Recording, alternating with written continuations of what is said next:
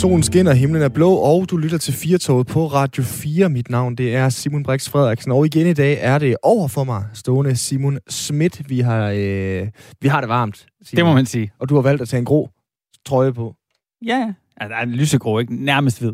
Den er nærmest ved, okay. Ja. Jamen det, øh, og du er sikker på, at der ikke kommer nogen øh, plamager på ryggen i løbet af de næste to timer?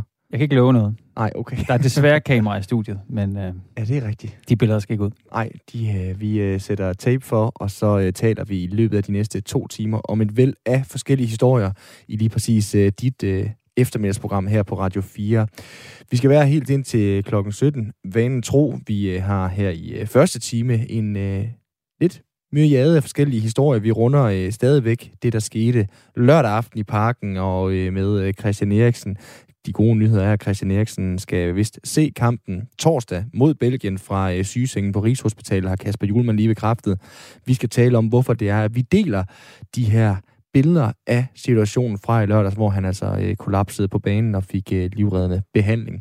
Så skal vi snakke om øh, gæld, et af de mere sexede emner ja. Ja. i øh, Firtoget. Det er, Gæld for de unge. Ja, SU-gæld. det er fantastisk. Mm.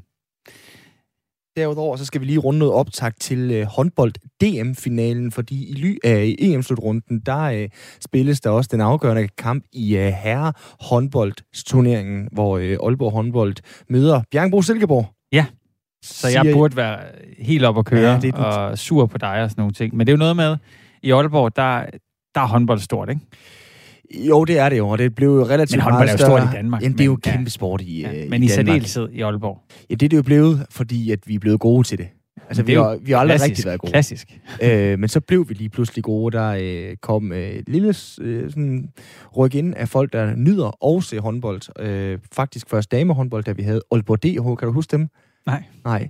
Altså, det var jo øh, Kasi Jesper og AG København, Ah, før ja. der var noget, der hed det. Det Okay. var en øh, nordisk rigmand, Ole Bak Jensen, som også prøvede at lave et fodboldhold, som pustede en masse millioner ind i et øh, håndboldprojekt. Tog den kunstgræshal, der var ude i Aalborg Øst, Gigantium, og så lavede han det til en indendørs håndboldarena, og så købte han en hulens masse ungar, og så blev de faktisk ret gode. Okay. øh, men øh, det var også ret kort tid, de var ret gode. okay. De er gået konkurs nu. så det, Aalborg håndbold herreholdet, de er bygget på et lidt mere solidt fundament, siger de i hvert fald.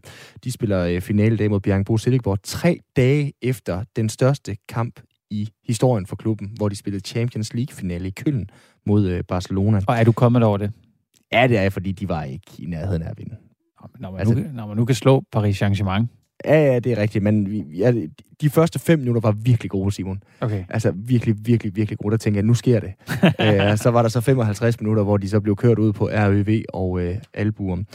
Vi skal også øh, runde en øh, undskyldning fra det tyske mindretal i anledning af genforeningen. Al genforeningssnakken, den øh, forstummede jo sådan lidt sidste år i øh, coronapandemien der, men nu tager vi det lidt op igen, både her i Firtoget og også øh, generelt. Så det kan vi øh, glæde os over. Simon, inden vi går i gang, skal vi lige rulle øh, dagens øh, helligdag. Lad os da gøre det. Det er den 16. juni i dag. Ja. Øh, og øh, det er øh, tyggegummi dag. okay. Øhm, jeg ved ikke, om de fejrer den i Singapore. Er det ikke der, hvor de øh, giver en bøde, hvis du smider tyggegummi på gaden? Jo, det tror jeg. Læg du, lad du mærke til, hvordan jeg siger det. Tyggegummi. Ja. Jeg har lagt mærke til, at det er ligesom, når du siger i hvert fald. Øh, det siger du også sådan rigtig øh, Hvordan siger jeg det? hurtigt. Til hvert fald. I hvert fald. Ja, det I gør hvert det fald. virkelig. Okay. Du er sådan en stavelse fra at sige det ligesom bamse og kylling. Okay. Ikke også til hvert fald. Øh, så siger jeg tyggegummi. Øh, så er det også øh, World Tapas Day. Hmm. Og det er jo sådan ret, der er blevet super populær i Danmark, og vi forbinder den jo nærmest kun med, øh, med Spanien. Og det synes jeg jo et eller andet sted er sjovt. Fordi det er jo, sådan, det er jo ikke rigtig en ret. Så Nej, det er bare små retter. Ja, det er Ja. det. Og, og de har den også i Italien. Der hedder den bare antipasti. Ja, det er rigtigt. Men jeg synes, Rusland har de den også. Altså, det er bare forskellige ting, der er på. Ja. men jeg synes, det er rigtig lækkert i Spanien. Det, Det er det også. ja, det er det også. Det er bare det der med, at vi har gjort det til sådan noget virkelig, virkelig spansk. Ja. Ud Men- måske, altså, det er mest ord, der bare er spansk. ja, ja, men altså. Jeg får da lyst til tapas. Ja, ja, men det gør det også. Uh, mission accomplished, og i glædelig uh, tapasdag. Du lytter til Firtoget på Radio 4. Simon Schmidt og Simon Brix Frederiksen er her til klokken 17. Vi håber, at du har lyst til at være her lige nøjagtigt, så længe du har lyst. Ja, og som du, øh, du fortalte her i, i starten af, af, af programmet, øh, Simon, så skal vi lige vende øh, endnu en øh, historie om Christian Eriksen. Og øh, ja, fordi alt efterspillet efter i lørdag, så var der jo virkelig mange klip og i særdeleshed billeder, der florerede på, på internettet. Og også dagene efter, så er der mange, der har været inde og kigge på dem på, øh, på sociale medier og på Twitter, øh, hvor der blev virkelig delt virkelig mange billeder. Var du mm. en af dem, der var inde og kigge efterfølgende? Ja, det var jeg. Det, det, Hvorfor? Altså, jeg blev nysgerrig på, øh, fordi jeg var så heldig, vil jeg skynde mig at sige, at jeg så den på øh, Danmarks Radio, som var hurtigt til at klippe væk, fordi jeg tror ikke, jeg havde kunne holde til at se det øh, på, på Viaplay, men efterfølgende blev jeg simpelthen nysgerrig på, hvad er det, andre har set, som øh, jeg ikke har set de her famøse billeder af Simon Kjær, der omfavner Christian Eriksens øh, hustru og sådan nogle ting der. Jeg, jeg var simpelthen nysgerrig på, har de virkelig gjort det?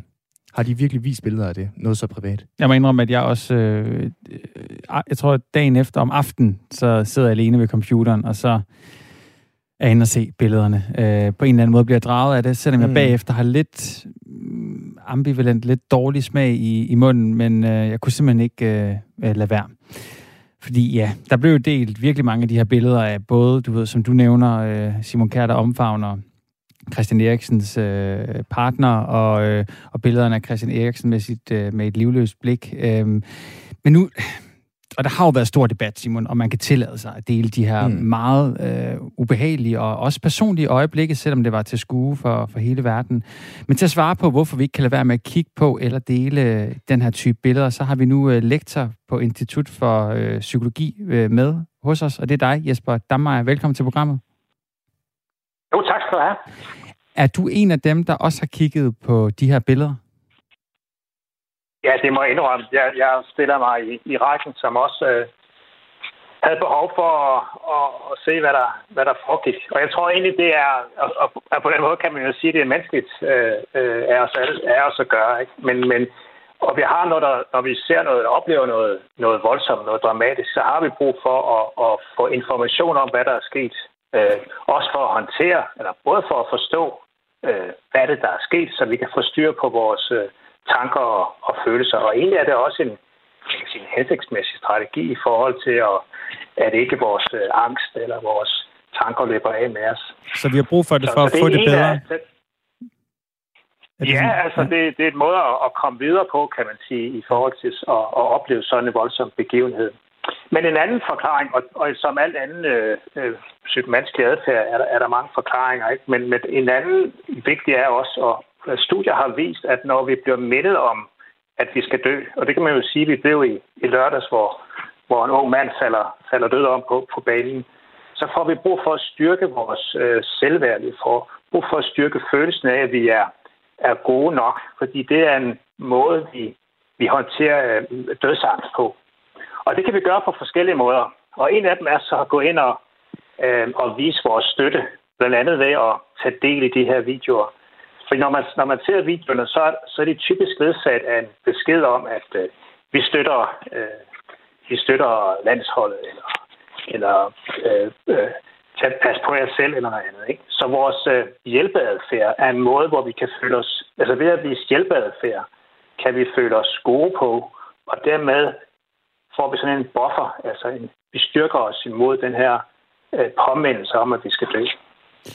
Men lige for at trække det i en lidt anden retning, så har der været debat om det her, det her med at se de her billeder, dele de her billeder, har overskrevet en eller anden form for, for etisk og personlig grænse.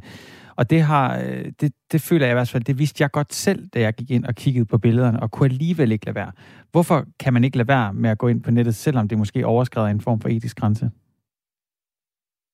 Jo, det er jo, det er jo så der, hvor vi afsøger os øh, som mennesker i at være ja, lidt egoistiske, man kan sige, vores øh, behov for at, at styrke os selv eller passe på os selv, jamen de, de vejer tungere end, end de her etiske hensyn til ikke at, at udsætte andre for, øh, ja, for, for at blive udstillet i krænkende situationer, som, som det egentlig handler om. Ikke? Så, så der er vi simpelthen, hvad skal man sige, så egoistiske og så øh, styret af det her behov for at håndtere vores egne øh, følelsesmæssige reaktioner.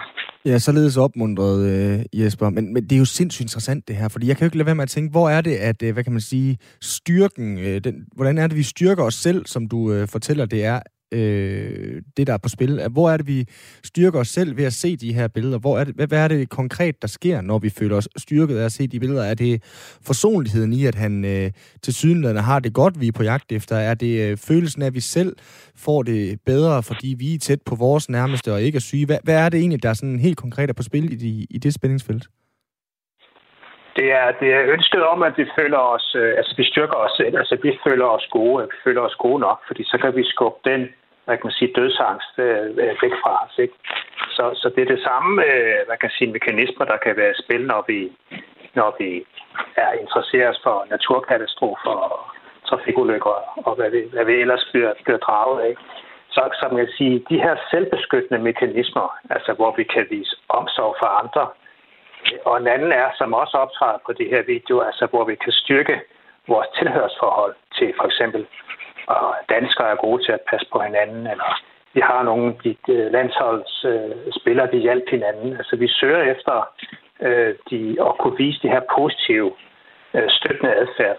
Med den egoistiske grund, kan man sige, at vi, at vi, at vi styrker os, altså vi hjælper os selv gennem det. Er det et tabu, tænker du? Øh, ja, fordi, fordi der er jo øh, også hvad skal man sige, sociale normer om, hvad der er acceptabelt mm. og, og hvad der ikke er acceptabelt. Ikke? Så, så det at vise øh, støttende adfærd og empati for andre, det er jo, det er jo acceptabelt at gøre, øh, samtidig med at det så styrker os selv. Ikke? Øh, så, så der er helt klart, øh, øh, og det kan man også se på de videoer, i hvert fald den jeg så, mm. at, øh, at de jo netop er pakket ind på en måde, så de, selvom de viser det her dramatiske, så har de sådan en positiv fortælling om, at der var en held, eller der var nogen, der viste omsorg, og, og, og jeg vil gerne, og, og vi er en del af det. Ikke?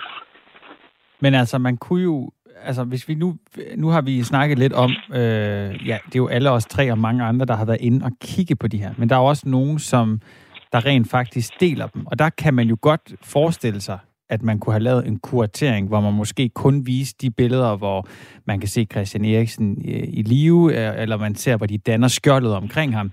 Og så måske have lavet være med at tage de billeder, hvor man ser et livløst blik, og hans øh, kone, der, der græder.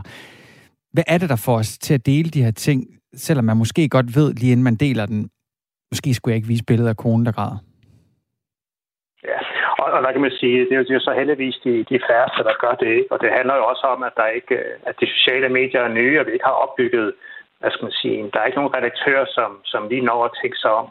Men igen, øh, en, en, en forståelse af, hvorfor folk de øh, alligevel lægger de her øh, videoer ud. Øhm, så på samme måde, som vi godt kan, også kan, kan lide at fortælle om, at vi har set et trafikuheld. Ikke? Altså, Øh, så, så øh, eller, det både vi, vi har brug for at fortælle om det til vores nærmeste, men, men vi får også en opmærksomhed ved det. Ikke? Og det er en anden måde, vi kan styrke en følelse af, at vi er, øh, vi er gode, eller vi, vi altså styrker vores selvværd. Det er ved at få opmærksomhed fra andre. Ikke? Og det gør vi ved at kunne fortælle nogle nyheder, der viser noget. Ikke? Så dem, der lægger de her videoer ud, kan vel være med et motiv om at få opmærksomhed og få mange likes, øh, og også være Øh, i centrum for den her øh, følelse af at være en del af det, øh, og, og være en, der viser omsorg for Christian Eriksen.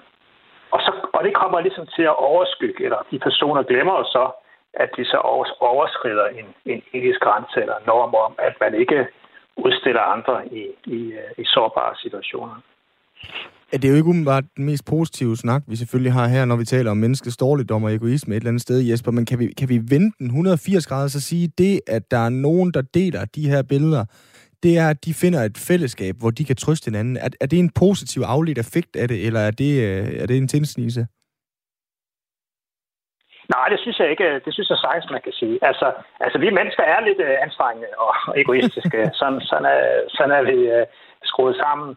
Øhm, men men øh, vi har jo heldigvis også, øh, sådan, vi har en snak om det her, ikke? Altså, vi har, vi har også øh, kultur, og vi har sociale normer, som, som jo hjælper os til at, at, øh, at få det gjort på nogle måder, så, øh, så, det, er, så det er godt for alle. Ikke? Og i, i, i nogle sammenhæng, så kan vi jo også, øh, hvad skal man sige, det kan være i parforhold eller andet, så kan vi jo have vores egoistiske behov for at blive bekræftet. Det kan, det kan gå begge veje, og på den måde opfylde alles behov. Ikke?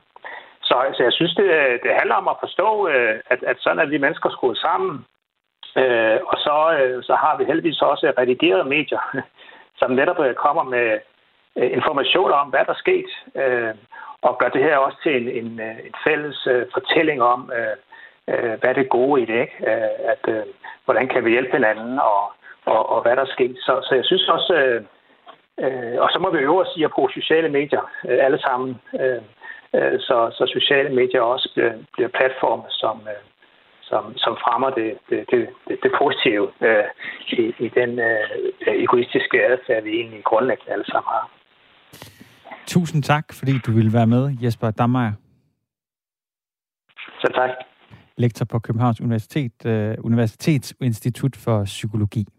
Det er jo sindssygt interessant, synes jeg, det her, Simon. Også fordi der er jo kommet en eller anden form for debat efterfølgende, fordi der har siddet en befolkning, som har set det her lørdag aften på to forskellige kanaler. Mm.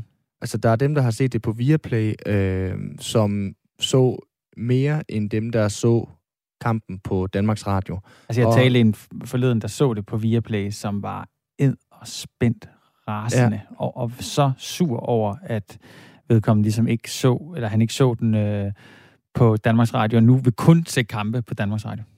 ja, det er jo det, og så er det jo lidt ærgerligt, at DR ikke har så hulens mange fodboldrettigheder. Det er lidt noget bøvl. Ja. Nej, men man kan sige, øh, vi skal måske lige deklarere øh, Viaplay for øh, måske fra at sige dem lidt af ansvar, så er det de officielle UEFA-billeder, ja. som de mm. havde adgang til. Det vil sige, det er de samme billeder, som også blev vist på BBC, hvor Gary Lineker, tidligere engelsk landsholdskæmpe, dækkede uh, kampen blandt andet osv. Så, så der er rigtig mange, der har set de her uh, billeder, og det er jo på en eller anden måde afført en debat om den der uh, moral, der ligger i at se sådan noget her, i at dele sådan noget her, fordi at der, hvor det bliver interessant, det er jo den der rationalitet, der ligger hos os mennesker. Vi kan godt sige til hinanden, du og jeg, Simon, det her det er over grænsen, at jeg sender billeder til dig af en grædende kvinde, der er ved at se sin mand øh, på vej ind i, øh, i døden. Alligevel så gør vi det, fordi vi også er følelsesmennesker, der også mm. har den der egoisme, og vi finder et eller andet at snakke om osv. Der, det er jo, altså, det er det mest hvad skal man sige, øh, gråzoneagtige snak, man kan have på rigtig mange måder, mm. tænker jeg. Fordi så tit har vi behov for som mennesker at sætte noget op sort og hvidt. Det her, det er rigtigt, det her, det er forkert. Her, der bevæger vi os ind og ud af det hele tiden. Ja. Men det, jeg synes, det er spændende at have snakken. Altså, det, du har jo også kunne snakke om det med, med folk, med familie og så videre, efter det skete. Der, hvor så I kampen? Hvad så du? Ja. Så du det? Så du det? Mm. Det jeg kunne virkelig mærke, at jeg ikke havde lyst til at se noget, før jeg vidste, at han havde det godt. Mm. Men det synes jeg stadigvæk, at der er en gråzone i, at jeg ja. går ind og kigger.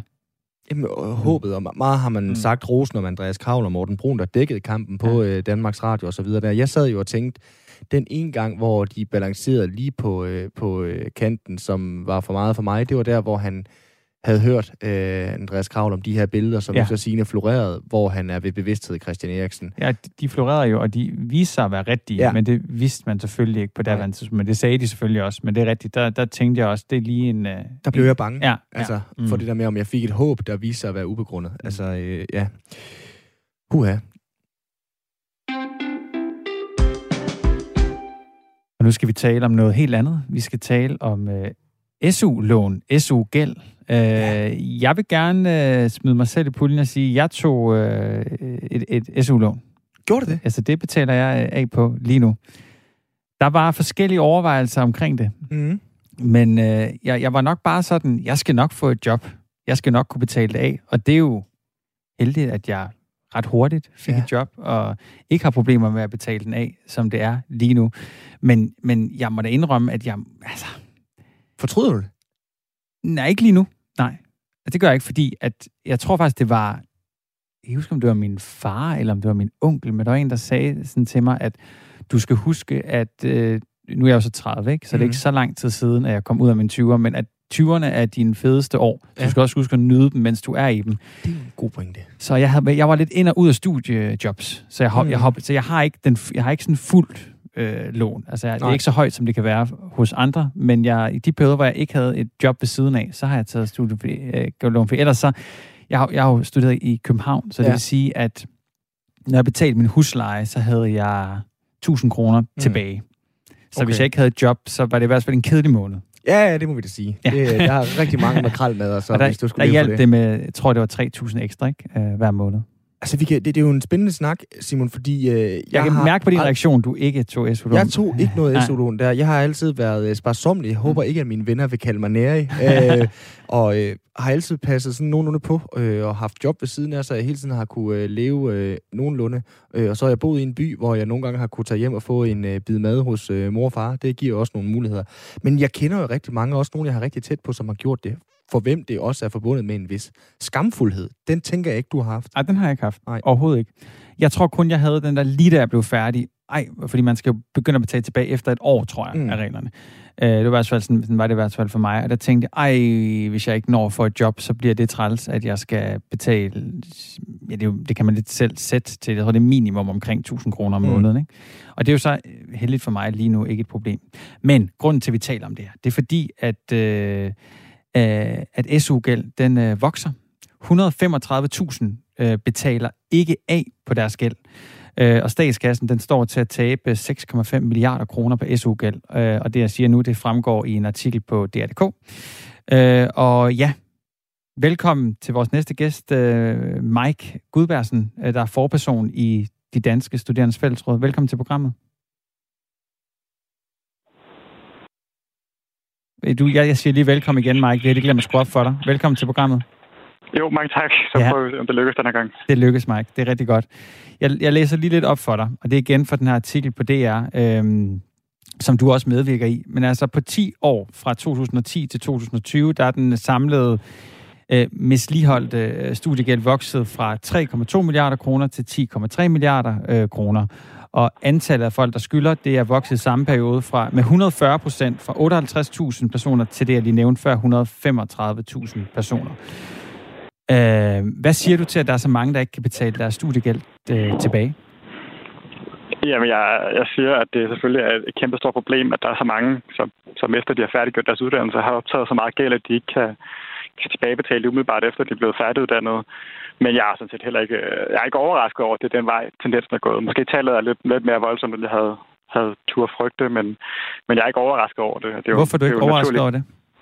Jamen, fordi det er, jo, det er jo ikke overraskende for nogen, der, der arbejder med det, som, som jeg gør. Vi ved jo godt, at økonomien for studerende ikke ligefrem er blevet blevet lettere over de senere år. Det er i virkeligheden noget, som, som er blevet sværere og sværere, som årene er skrevet frem og få økonomien til at hænge sammen som, som studerende. Siden 2013, der besluttede man fra, fra Folketinget, at SU'en ikke skulle reguleres opad. Det vil sige, at SU'en har egentlig været permanent, øh, har bare ligget på de der cirka 6.300 kroner og den er så ikke stedet. Samtidig så alt andre, alt andre udgifter omkring en som studerende er jo stedet. Så, så jeg synes jo egentlig, at der skal ikke meget logik til at regne ud, at, at det bliver dyrere og dyrere at være studerende, som, som årene går lige pt. Så som du ser det, så er det for, for mange nødvendigt at tage et SU-lån?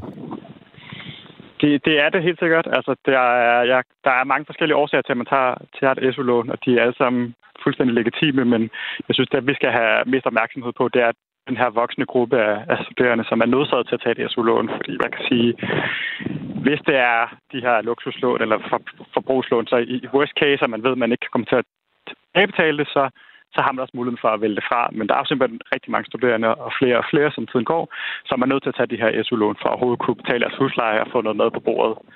Men, og, men, men Mike, det er jo også legitimt. Men du, men du siger, at alle grunde til at tage et SU-lån, det, det er legitime grunde.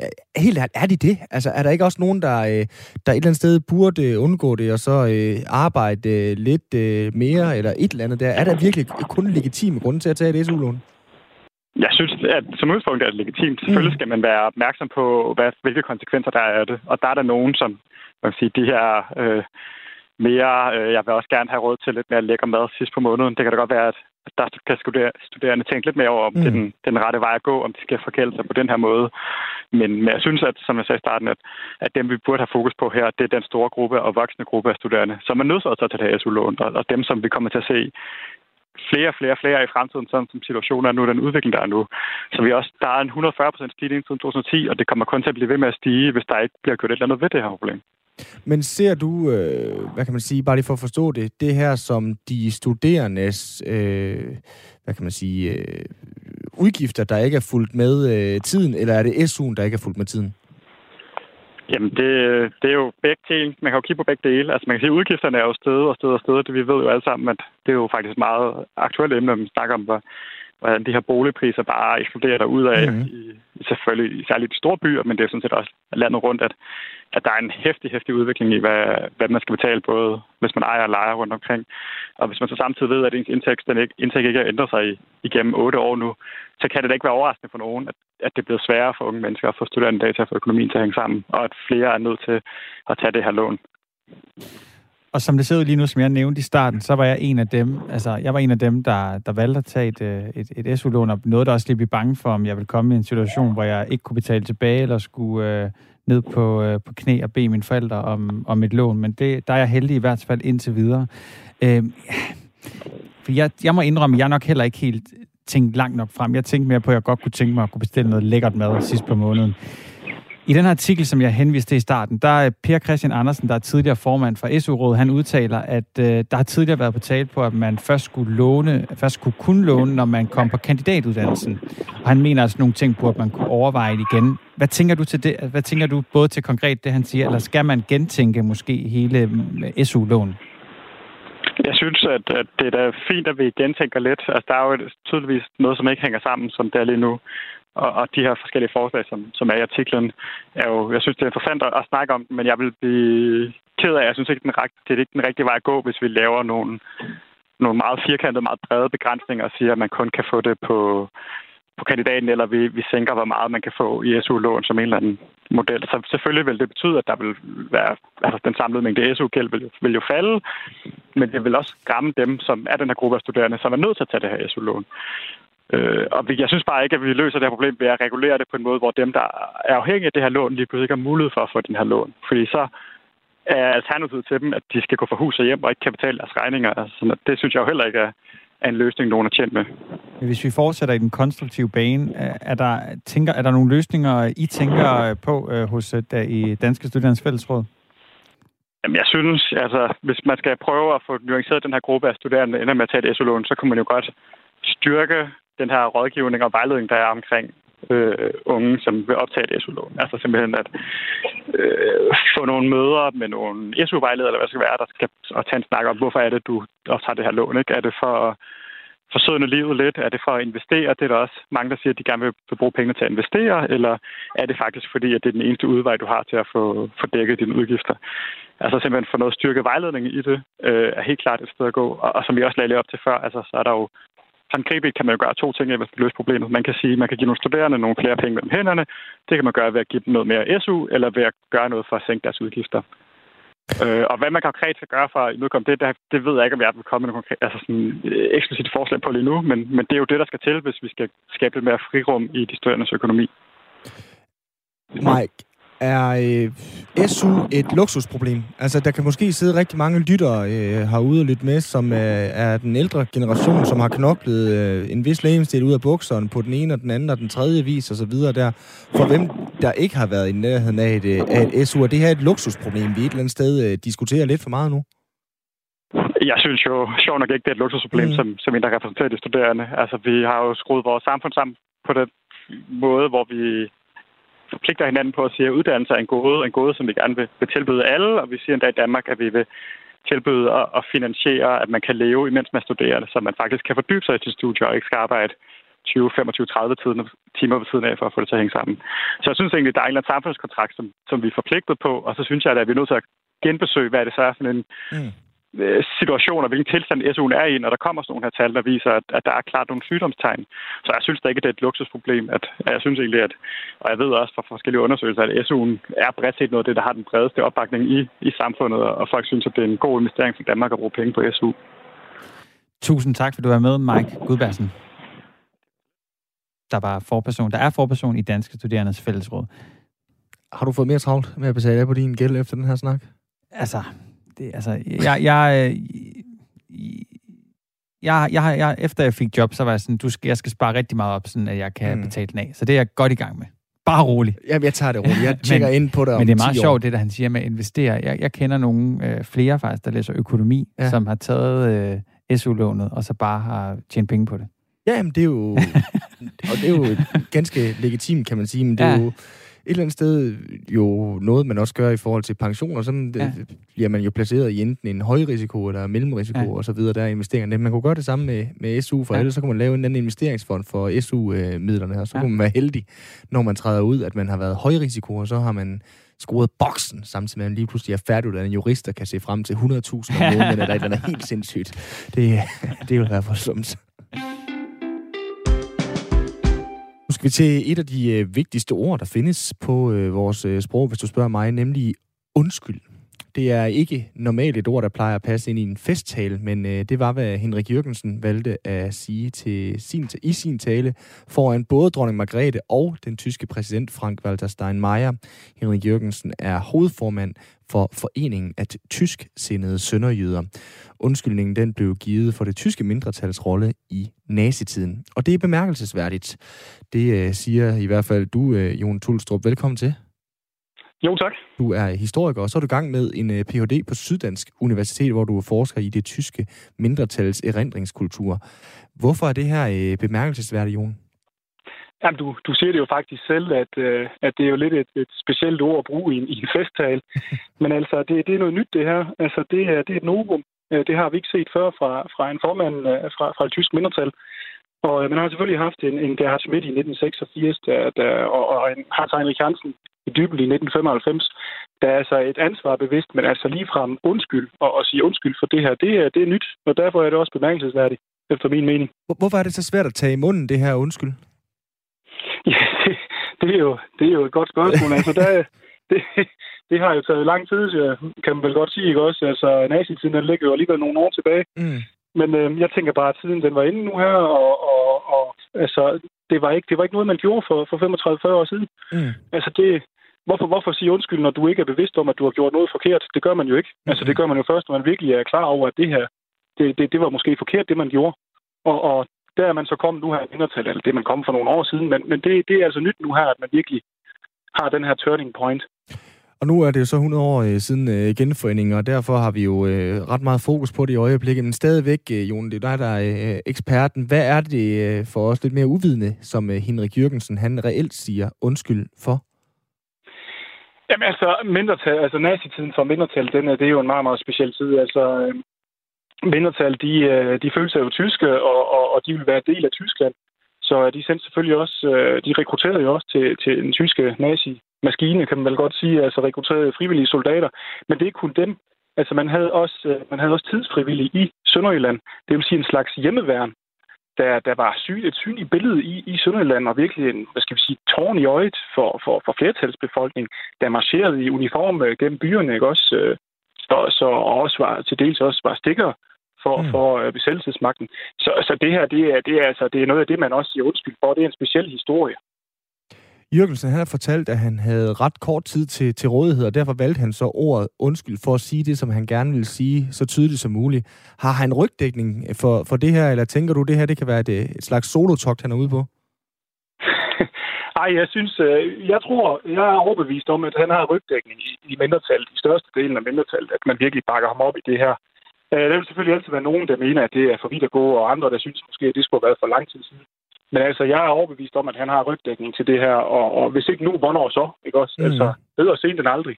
Ja, det må vi sige. Øh, altså, var det ikke også godt valg af sted og tid til den her undskyldning? Altså, tænker du igen øh, med tanke på mindretallet, som du kigger øh, på øh, generelt, Jon, var det her så et, et godt tidspunkt til, at mindretallet også kunne kigge hinanden i øjnene og sige, det var rart, at der kom den her undskyldning øh, endelig? Jamen altså, nu har vi jo nok lært i skolen, at man skal jo ikke besvare et spørgsmål med et modspørgsmål, men altså, hvornår så? Altså, hvis ikke nu her, øh, på den her dag, som, som det jo var i søndags, hvornår skulle han ellers gøre det? Altså, du kan ikke finde en dag, der er mere symbolsk, mm. end, end den her dag, hvor, hvor bundespræsident Steinmeier er der også øh, Danmarks dronning. Så, mm. så jeg synes, at det er helt rigtigt også. Det, det følger jo også pænt op, eller flot op, på den her tale, som, som Hans Heinrich Hansen han holdt i 1995 Dybel. Altså, hvorfor ikke nu? Altså, hvornår ellers? Det, det kan jo nærmest kun, det er meget symbolsk, det kan jo nærmest kun være på den her dag. Så det synes jeg, det passede. Timing, det var, det var perfekt. Hvad, hvad er det for en tale, du øh, refererer til i, øh, i 95? Jamen, det er Hans Heinrich Hansens tale i, i, øh, i 95 ved Dybel ved, ved Skansen. Mm. Øh, det, det er jo så 75 år for, for genforeningen, hvor han også er ude og sige, at øh, man er så et ansvar bevidst. Mm. Øh, også især under, under nazitiden. Så, så det følger jo godt op på nu her med, med, med, med Henrik Jørgensen, at han kommer ud og siger undskyld. Altså dengang blev der ikke sagt undskyld. Så det var, det var lidt en, en, en anden diskurs, man jo faktisk også hører her i, uh, man hører i Hans Heinrich Hansens tale. Og det er også lidt den vej, mindretallet er, er, er ved at gå, og som man virkelig har lagt ind efter 2012. Stadigvæk har man noget at arbejde med med, med fortiden, ikke også? Men altså det her, det er, det er nyt. Især også nyt nu her med, med undskyld. Mm.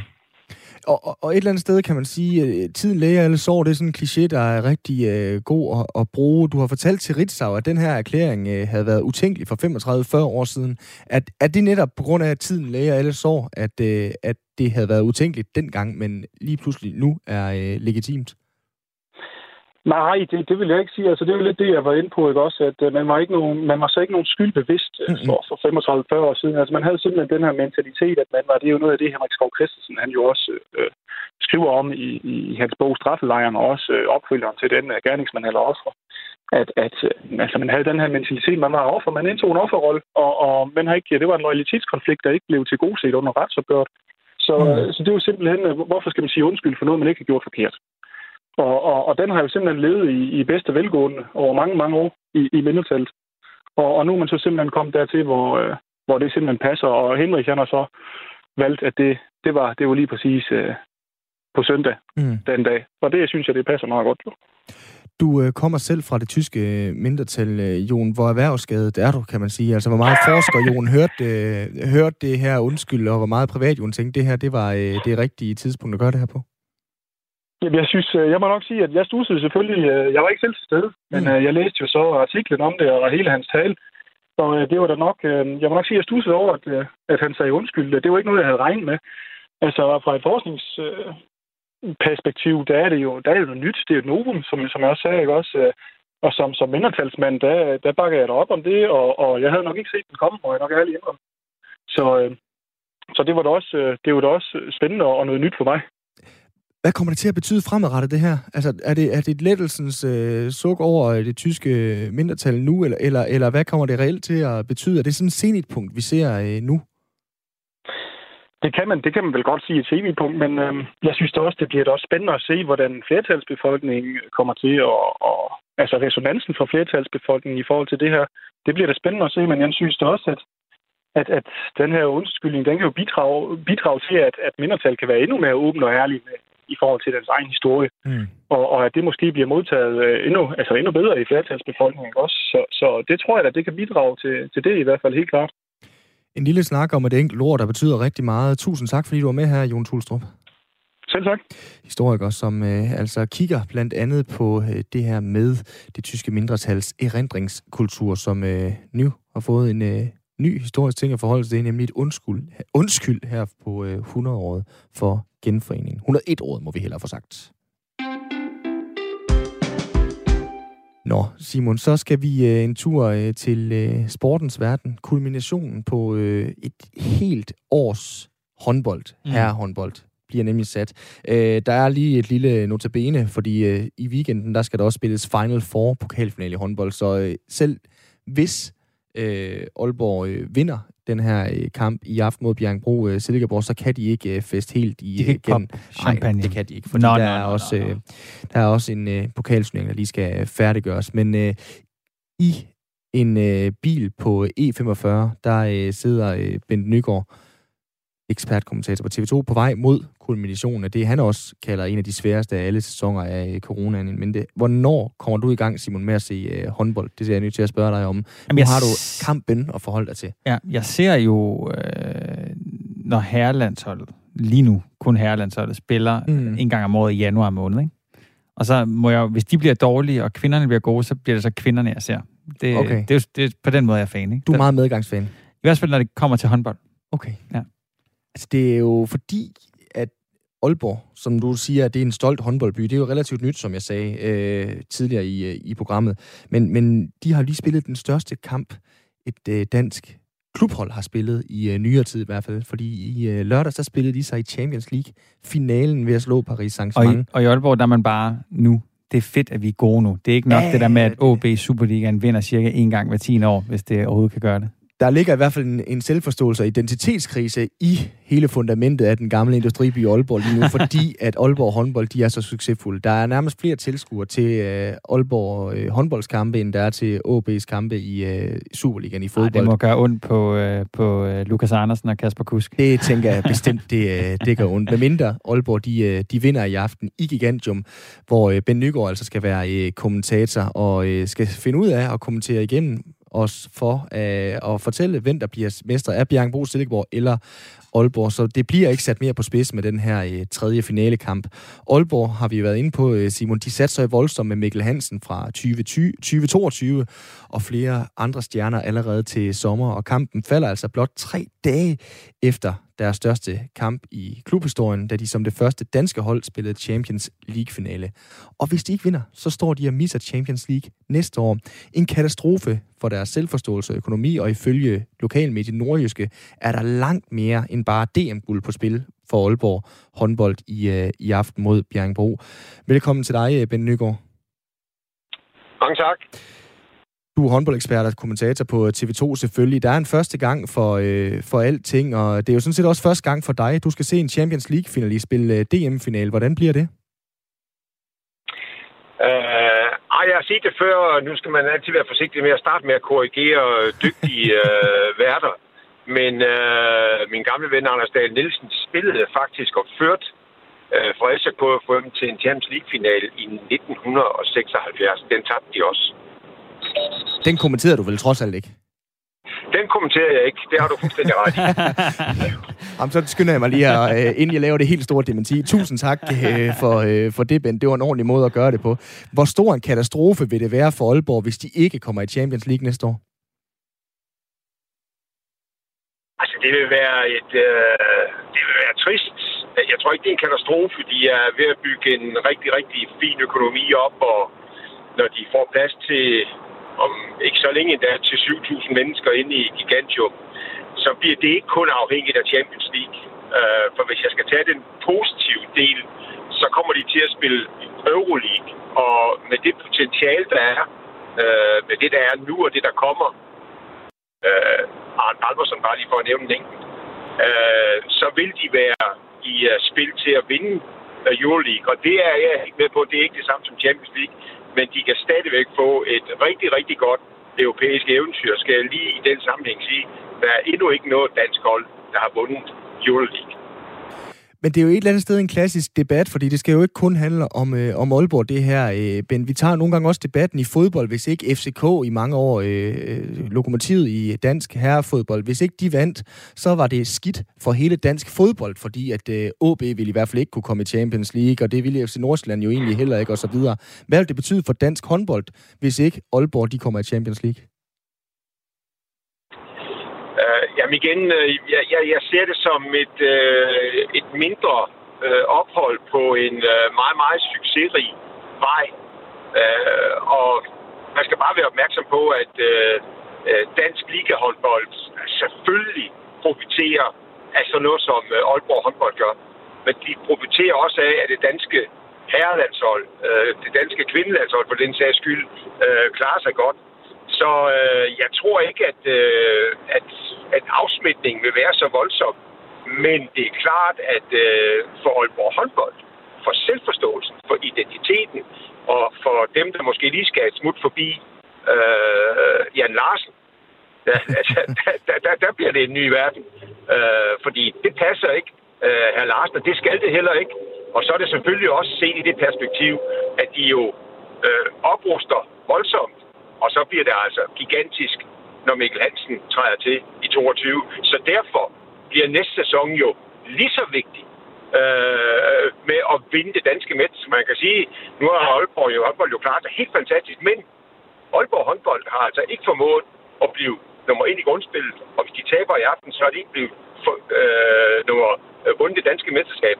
Og så er de ikke dygtige nok til at spille Champions League. Og det er jo bare et eksempel på, at den danske liga, når nu vi taler om den, har ekstraordinære kvaliteter og begynder at nærme sig de store ligaer i Europa.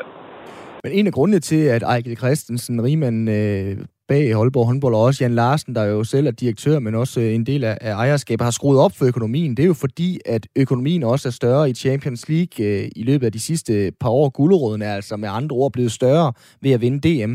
Er den tilsvarende blevet større ved Euroleague-formatet?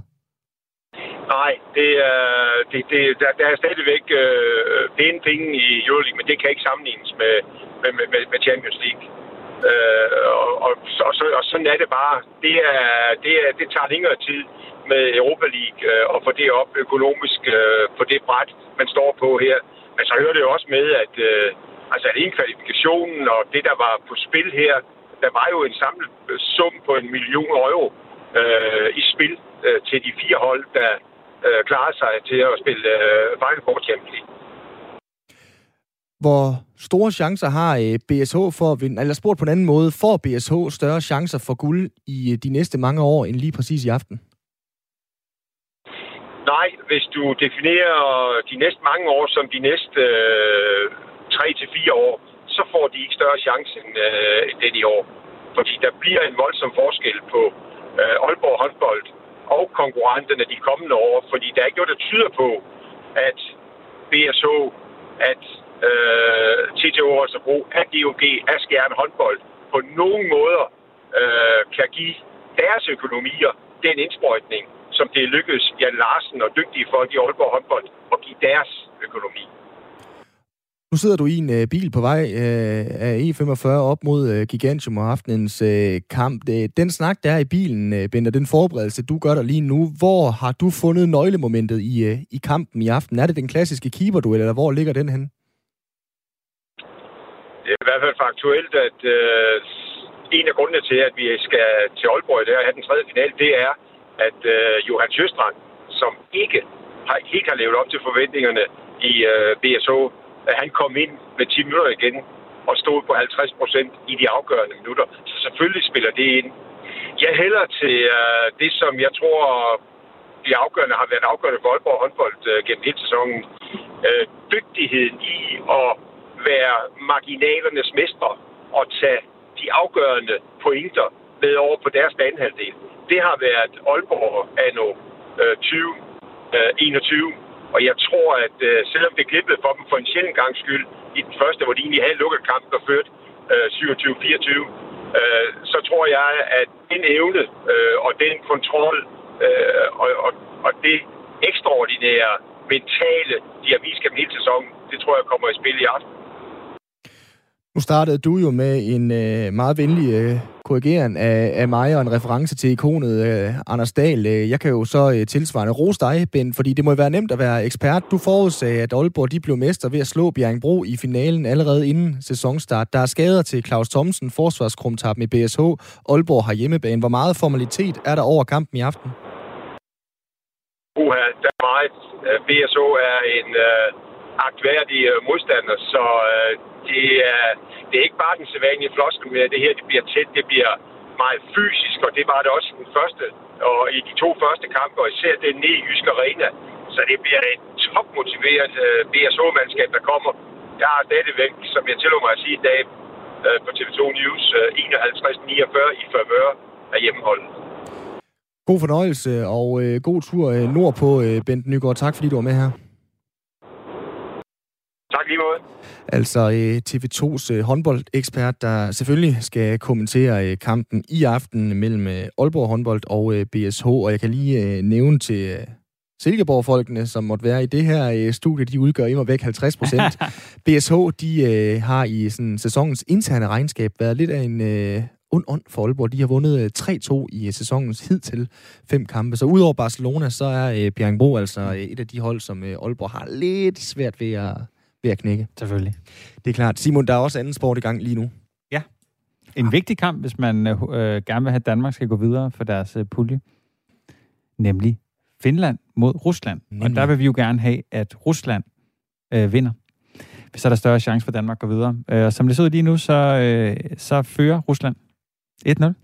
Sådan. Det gør de nemlig. Finland har endda fået annulleret et øh, mål, målscoren fra øh, Danmark-kampen. Ham ved du godt, hvad hedder, Simon? Nej. Nej. Det, det gør jeg faktisk ikke. det, det, det, jeg har lidt svært ved at udtale de Jeg der finske navne. at, Det er øh, derfor, så jeg håbede på, at du var lidt mere velbevandret i, øh, i øh, finsk udtale. Ja. Ja. Ponja Palo, tror jeg, det var, han hed. Ja. Øh, han fik annulleret et mål efter et par minutter. Ja. Ja. Øhm, og hvad kan man sige? For Danmarks skyld nu, der er jo tre hold, der reelt kan gå videre. Øhm, men det ville være bedst med enten en, øh, en russisk sejr eller en, øh, en uafgjort. Øhm, Vi satser på russisk sejr. Ja, det Ja. vil øh, imod væk være det bedste for øh, Danmark. Klokken er øh, så småt 5 minutter i 4. Du lytter til 4 på Radio 4. Simon Brix Frederiksen og Simon Schmidt er værter. Simon, jeg er øh, den største bunderøver, der er mig. Jeg er ikke det? Jo, måske lidt. Okay. Men Det ved jeg ikke. Ja. Det ved jeg. Synes du en bunderøv. Nej, okay. Nej. Øhm, nej, jeg drikker den rigtige kaffe, det er selvfølgelig rigtigt nok. Det er det. Men, men øh, jeg er jo også øh, en type, der øh, øh, tilbagelægger nogle øh, kilometer på øh, øh, togdistancer og på, øh, på landeveje indimellem. Og så kan jeg nogle gange støde på nogle ret sjove øh, slogans fra forskellige mindre firmaer. Typisk tænker jeg, at det er nok en far-søn VVS'er, der finder på et sjovt øh, slogan og så videre der. Mm. Mm. Så jeg følger nogle gange med i, hvornår der kommer nye sjove slogans, som jeg ikke tror, at der er nogen på CBS, der har siddet og tænkt i, hvordan laver vi lige det lige præcis fede catchphrase til den her øh, VVS-virksomhed i øh, Nørre Nutten eller et eller andet sted. Der er øh, en, der er poppet op i dag, og det er egentlig det, der er øh, anledning til, at vi lige skal snakke om det her, Simon, fordi en elektriker har på siden af sin vogn skrevet, de kan ikke slå os i el. Nej, det er sjovt. Ja, det synes jeg nemlig er sjovt. Nej, det går. også Det går. Nu får du lige muligheden for at øh, google på øh, din computer. Så laver vi live radio, og vi har endda øh, fire minutter til det.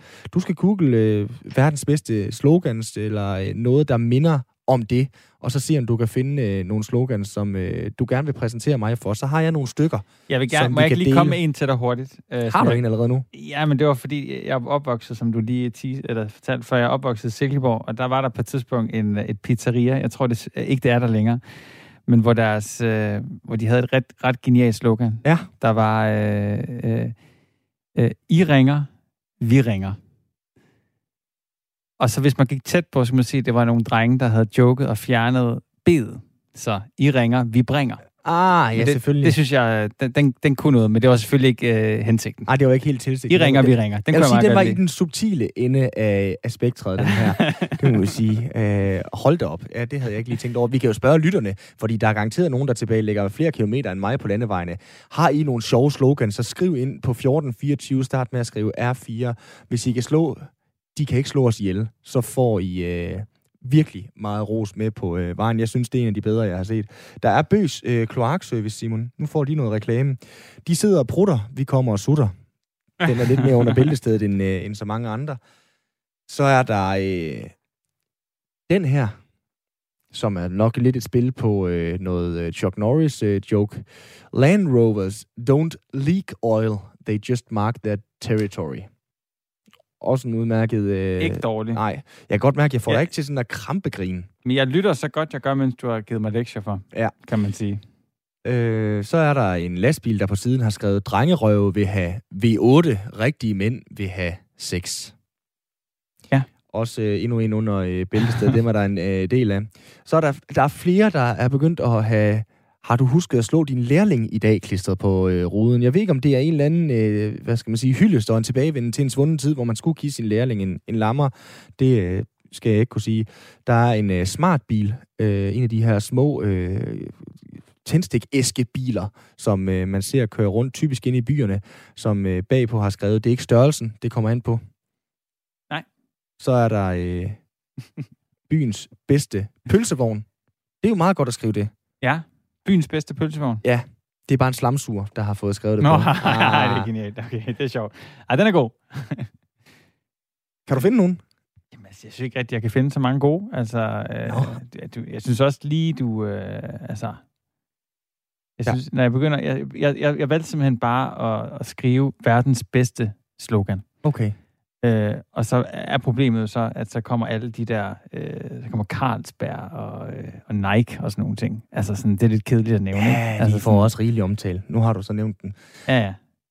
Der er et kurerfirma, som har sloganet, vi er ikke flove over at komme for tidligt. Ja, det er meget sjovt. Ja. Ved du, at Daniel Akker, den tidligere fodboldspiller, han har jo det der, han ejer et kloakselskab. Ja. Har de et godt slogan? Det, det ved jeg ikke. Det hedder kloakker. Ja, det gør de nemlig. Ja. Det er bare et godt navn. Ja, det er nemlig virkelig, virkelig, virkelig godt navn. det er nemlig bare... Jeg ved ikke, om de har et slogan. Det, det skriver næsten sig selv, det uh, slogan. Øhm, Ærø. Ja, dejligt sted. Ja. Virkelig dejligt sted. Og alt er jo vand ved siden af Ærø. Mm? Nej. Ah. Se, jamen, det er jo fantastisk. Jeg prøver at de er gratis, alle dem, I lige har fået her i øh, uh, Firtoget på øh, Radio 4. M&M stilaser har vi en lytter, der skriver, vi garanterer sikker rejsning. Den er også god. Tusind tak for øh, den, øh, og tusind tak for mange af de andre, vi har fået på sms'en. Vi øh, lukker for mikrofonerne de næste 5 minutters tid. Det kan vi for at give den videre til nyhederne her på Radio 4. Og derefter er Firtoget klar til afgang igen. Simon Brix Frederiksen og Simon Schmidt fortæller dig nu, at klokken 16.